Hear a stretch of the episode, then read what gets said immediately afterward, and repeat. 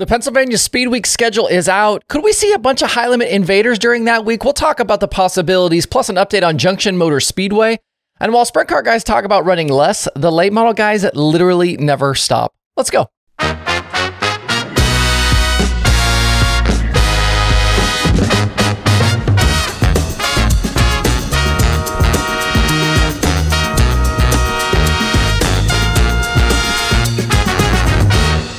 It's Wednesday, December 20th. I'm Justin Fiedler. This is Dirt Tracker Daily.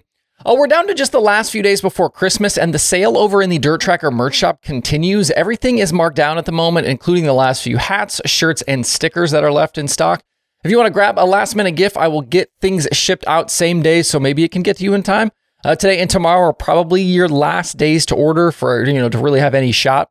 Uh, you can browse the merch anytime over at shop.dirttracker.com. I do have a few of the rope hats left. There's a few shirts uh, in some various sizes, plus uh, plenty of stickers.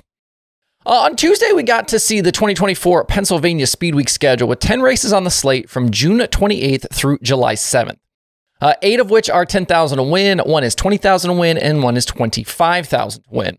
Williams Grove, Lincoln, Baps, Grandview, Port Royal, Hagerstown, and Selinsgrove all get dates with the Grove, Lincoln, and Port all getting two dates. This will be the first time ever that the entire week pays at least 10,000 to win every single night.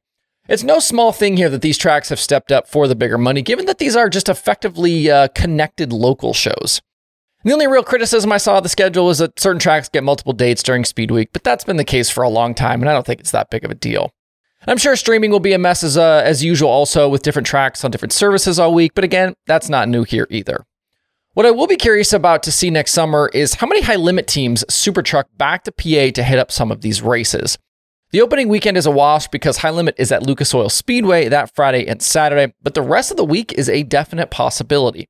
It's about a 16 hour drive from Wheatland, Missouri to York, uh, York Haven, Pennsylvania, so the Sunday show at BAPS isn't necessarily out of the question, although it would be a serious pull to make that happen.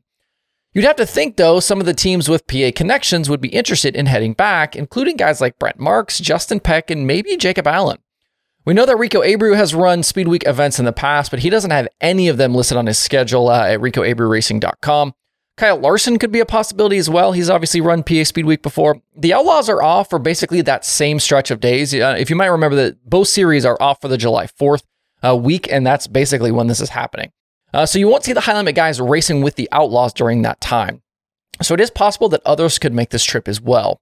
Uh, if you'd like to see that full slate of races for PA Speed Week, head over to paspeedweeks.com. That's Speedweeks, plural, not paspeedweek.com.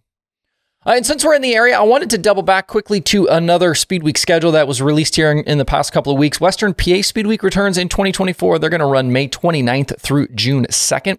Mercer, Pennsylvania Motor Speedway, Lernerville, Sharon, and Tri City on that schedule.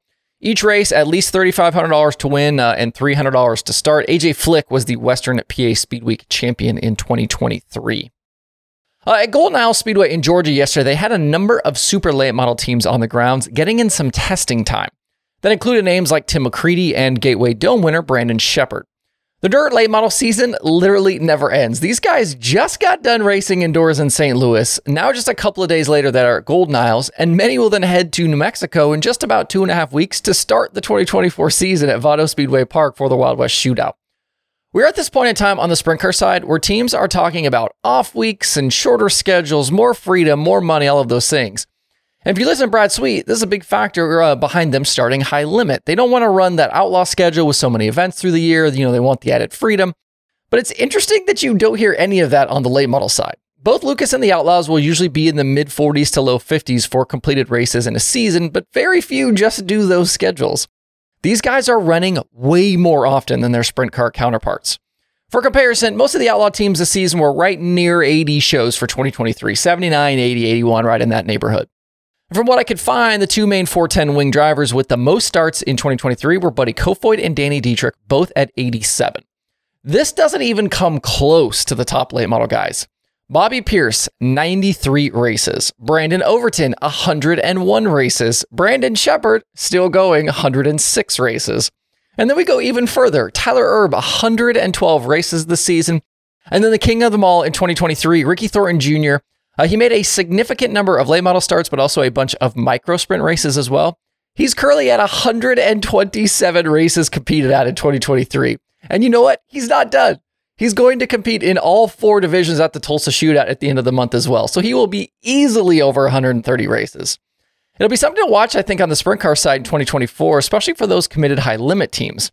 They're on the hook for less races with more freedom. So do they stay home on those off weeks or will uh, they be out racing and traveling?